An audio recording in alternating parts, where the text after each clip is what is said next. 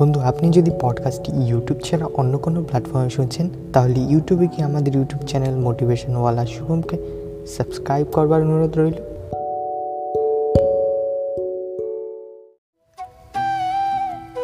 আপনি জীবনে এমন অনেক মানুষ চেনেন যারা অত্যন্ত স্বার্থপর, যারা শুধুমাত্র প্রয়োজন পড়লেই আপনার কথা মনে করে।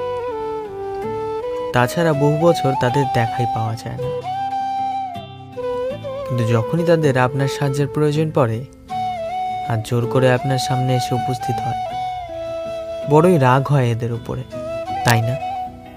মন ভারী হয়ে ওঠে। মন তখন এই কথাই বলে যে, এই ব্যক্তির সাহায্য করা উচিত নয়। কিন্তু আপনি এরকম কখনোই করবেন না। আপনি বলবেন, কেন বলছি আমি এই কথা? মনে রাখবেন, আলোর খোঁজ মানুষ শুধুমাত্র তখনই করে যখন অন্ধকার গভীরতর হয়। তাকে স্বার্থপর ভেবে নিজের মনকে বিচলিত করবেন না।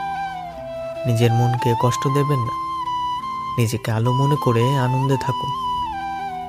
ভাগ্যবান মনে করুন নিজেকে যে কারও বিপদের সময় তার আপনার কথা মনে পড়েছে। যে আপনি এই জগতে কাউকে সাহায্য করার যোগ্যতা রাখেন। এই জীবনে কাউকে স্বার্থপর বলে নিজের দৃষ্টিভঙ্গি কখনোই পাল্টাবেন না।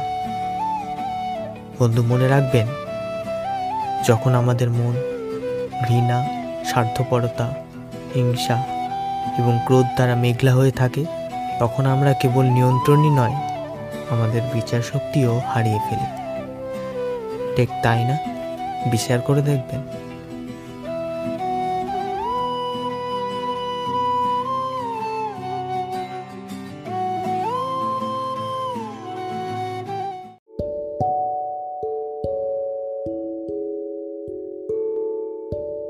বন্ধু, আপনি যদি পডকাস্টটি ইউটিউব ছাড়া অন্য কোনো প্ল্যাটফর্মে শুনছেন, তাহলে ইউটিউবে কি আমাদের ইউটিউব চ্যানেল মোটিভেশনওয়ালা শুভমকে সাবস্ক্রাইব করবার অনুরোধ রইল।